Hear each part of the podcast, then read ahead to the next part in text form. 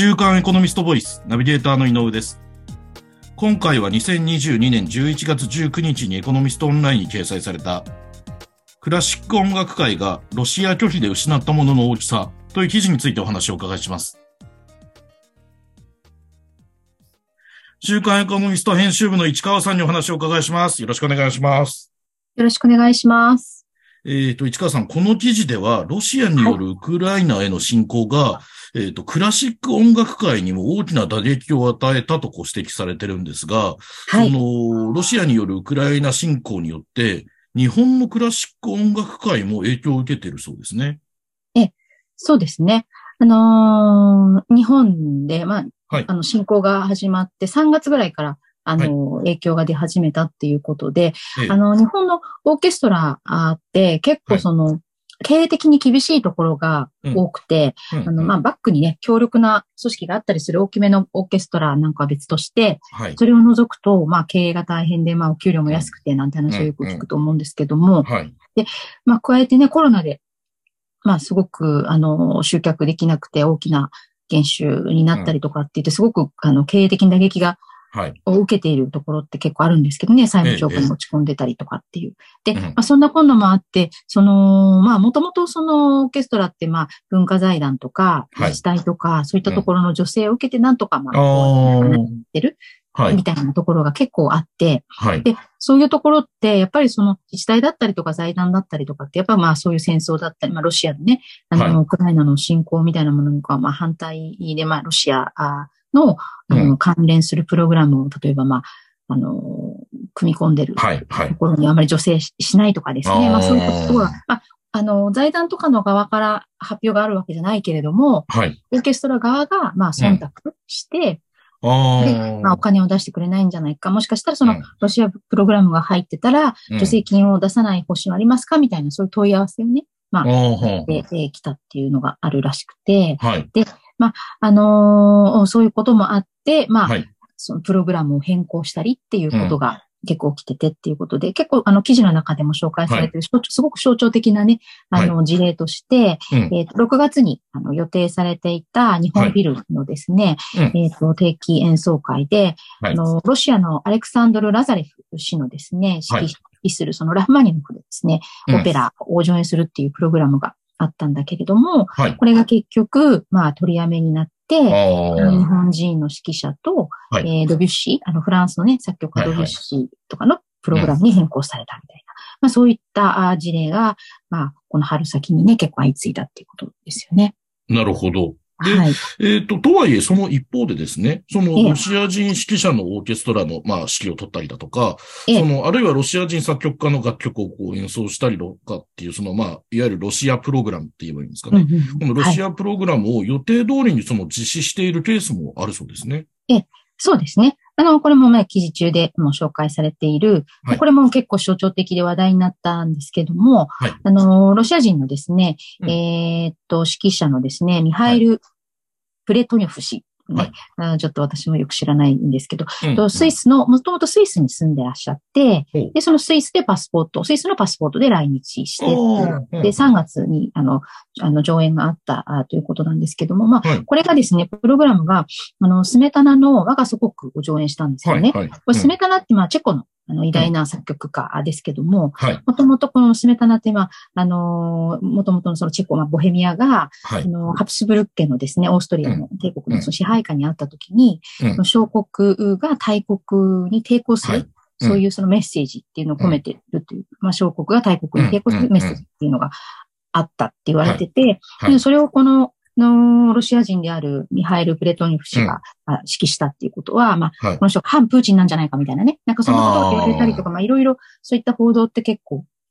あったんですけど、はい、まあそうは言っても、やっぱりこう、ロシアということでね、はい、出身がロシアっていうことで、うんうん、事務局には相当この上演に対する抗議があったっていうふうに言われて、うんなんですね。まあ、こんな風にですね、その、うん、ロシアものであっても、はい、あの、ロシア人の指揮者だったりとかであっても、うん。うん、まあ、プログラムが実施されているっていうのももちろんあるということですよね。なるほど。で、はい、えっ、ー、と、今、まあ、日本について教えていただきましたが、日本ばかりではなくて、はい、欧米でも、そのやはり、まあ、ロシアものというんですね。先ほどロシアプログラムと言いましたが、のロシアものの是非が問題になっていて、その著名なロシア人指揮者が解雇されたりという事態も起こっているそうですね。はい。あの、欧米ではこの春に特に春先は、あの、ロシアの作品のプログラムがね、はい、あの、もう全く見つからないっていうぐらいに全然上映されてる例がなかったっていうことらしいんですけどね。で、そういう中で、まあ、先ほどおっしゃっていただいた、あの、まあ、象徴的な例として、はい、あの、ゲルギエフ氏って、あの、うん。うん、ワレリー・ゲルギエフ氏ね、日本でも結構来日して、毎年のように来日して、あの、指揮してるのですごく人気でもある、日本でも人気のある指揮者で、うちの編集部とかもね、結構ファン多いんですけども、で、まあ、ただこのゲルギエフ氏がですね、プーチンと結構密接な関係があるっていうふうに言われてて、で、まあ、プーチンの盟友とって言われて、で、あの、プーチン氏が政治的なキャリアをスタートさせた頃からの中で、まあ、例えば大統領選の選挙の、まあ、PR の CM に出たり、あの、クリミ、あの、クリミア併合した時にそのサインを示したりとかですね、そういった過去があるっていうことが話題で、まあ、ただ、その、ゲルギエフ氏にはじ、あの、限らずですね、まあ、ロシアでは結構その、作曲家の、まあ、プロコプロコピエフとか、ショスタコビッチとかですね、結構その、プロパガンダ的にね、はい、あの、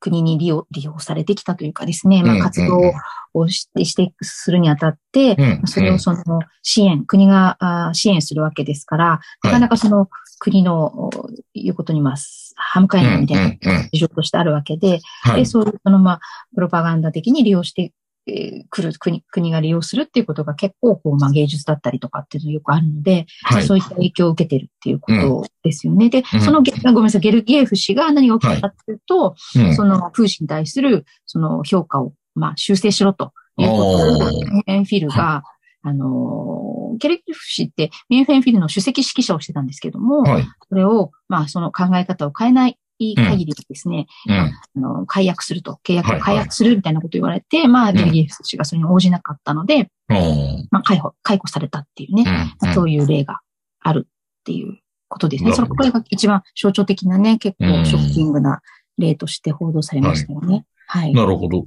今、その、まあ、新プーチン派とも言われるゲルギエフ氏だとかのお話伺いましたが、その、記事ではですね、その、ロシア、ロシア国内では、その新プーチン派以外の音楽家への締め付けがこう厳しくなっているとも、こういう指摘も記事でされてますよね。ええ。そうですね。あの、その、さっきのね、ゲルギエフ氏なんかは、はい、の国内ではですね、ロシアの国内ではコンサートのポスターがたくさん、そこら中にこう、モスクワ中に貼ってあるとかね、そのまあ、ゲルギエフ大盛況みたいな、そういう現象が起きてるってことなんだけど、うん。うん、まあ、方や、その、新プーチン以外のまあ、反プーチンだったりとか、まあ、新プーチンを歌ってない音楽家に対してはすごく厳しい締め付けが起きていて、はい、あのー、この間のショパンコンクールであの入賞した反田京平さんですね、もともと恩師であある、の、ミハエル・ボスクレンセンスキー氏っていうのがいるんですけどもですね、はい、この人が、まあ、モスクワを追われて、あの、アメリカで説明したりとかですね、うんうん、あのまあ、ロシアでは、音楽家に限らず、まあ、はい、作家なんかもそうですけど、映画関係者なんかもそうですけども、いろんな人が、の自由なね、活動の場を求めて、まあ、国を追われるっていうか、まあ、国から逃れるというかですね、うんうんうん、亡命しているっていうことが相次いでるんですよね。なるほど。うん、で、その、今まではその現役の演奏家さんだったりだとか、はい、指揮者さんだったりとか、楽曲の話を伺いましたが、はい、その、ロシアによるウクライナの侵攻は、えっと、世界の音楽教育、教育ですね、はい、音楽教育にも大きな影響を与えていると、この記事では指摘されてるんですが、これはどういうことなんでしょう？ええ。これもね、あの、春先に結構ニュースになったので結構覚えてらっしゃると思うんですけども、はい、あの、はい、チャイコフスキー国際音あのコンクールがですね、はいはい、あの、国際音楽コンクール世界連盟って、まあ、権威ある連盟ですけど、に、はい、えっ、と、まあ、除名処分を受けたっていうね。で、で、チャイコフスキーコンクールって、あのーショパンコンクールとかと並ぶ三大コンクールみたいな、いうふうに言われますよね。うんうん、で、歴史的にも、まあ、結構すごくその価値のあるコンクールで、もともとは旧ソ連とアメリカがすごく対立していた1958年にね、創設されて、で、そうなんですか？ええ、ええ、そうなんですよね。だから、まあ、もともとその冷戦からの、まあ、雪まあ、冷戦を経て、まあ、その雪解けみたいなね、道筋を示したみたいなことも言われていて、はい。その、まあ、だこれね、実はだから第1回大会でアメリカのピアニストが優勝したりしてるんですよね。へえ、まだその冷戦が激しい時、ですよね。1958年だからまだあれですよね。で、うん、なので、そういうコンクールでもあるし、まあ、あとはその日本でもあの、2019年に藤田真央さんがですね、ピアノ部門をとかっていうのがあって、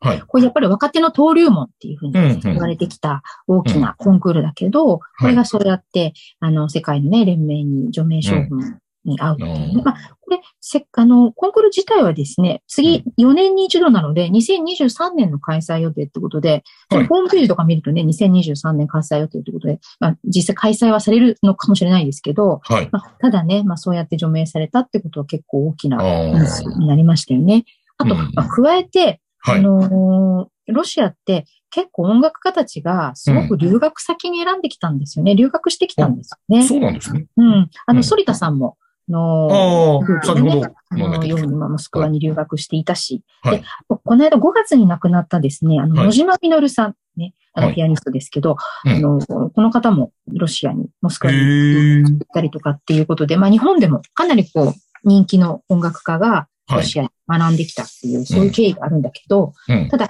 やっぱりこの状況下にあって、ロシアで学ぶっていうのは、まあ、身の危険を感じますよね、やっぱりね。そのまあ、自由に活動ができないっ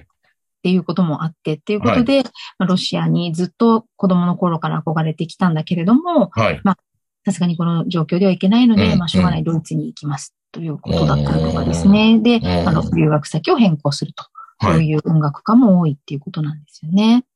なるほど。はい、で、その、今、今日今回はそのクラシック音楽会についてお話を伺ってきましたが、はい、その世界のクラシック音楽界からロシアプログラムが排除されるっていうこの動きは今後も続いていくんでしょうか？これについて最後に教えていただけますか、はい。この先ほどのね、あの、チャイコスキーコンクールを、はい、国際音楽コンクール世界連盟が除名したときに、まあ、除名した後にですね、はいうん、えっと、この連盟がですね、国籍を理由にアーティストを差別したり排除したりすることには反対するっていうふうに、まあ、あの、付け加えているんですね。はい、だから、ロシアに関するものっていうのはあくまでもその、今、ウクライナに対するね、まあ、この残あの残虐な、まあ、虐殺とか、そういったことに対する抗議の意思表示であって、まあ、ロシアの音楽とか、偉大なね、音楽作品とか音楽家を否定するものではないっていうことをきっぱりと明言しているっていうことなので、なので、そういったこともあって、まあ今では少しずつ、あの、ロシア排除みたいなね、あの、ロシアもの排除みたいな動きっていうのは少しずつ落ち着いてきてはいるようで、えっと、この記事にも出てくるんですけども、ドイツで例えばドイツで予定されているロシア音楽のコンサートとかだと、はい、その来年の2月末ぐらいまでも売り切れでですね、うん、すごく人気になっているっていうことのようなんですよね。うん。やっぱりね、音楽ファンにとってロシアってやっぱりこう外せないものがあって、うん、チャイコフスキーにしたって、ゲルギエフの式にしたってですね、まあやっぱり聞きたいというファンが多いわけで、まあそういう中でね、まあロシアってすごくこう存在が大きな、音楽界にとっては大きな存在なので、それをどうやってまあ、取り戻していくかというかですね、この状況が変わらない中でですね、はい、どうやってそこと付き合っていくかというか、それってすごく大きな課題なんじゃないかなということで、この記事を締めてますね。なるほど、わかりました。ありがとうございます、はい。ありがとうございます。今回は週刊エコノミスト編集部の市川さんにお話を伺いしました。市川さん、ありがとうございました。ありがとうございます。こちらの記事はエコノミストオンラインにも掲載されています。ぜひご覧ください。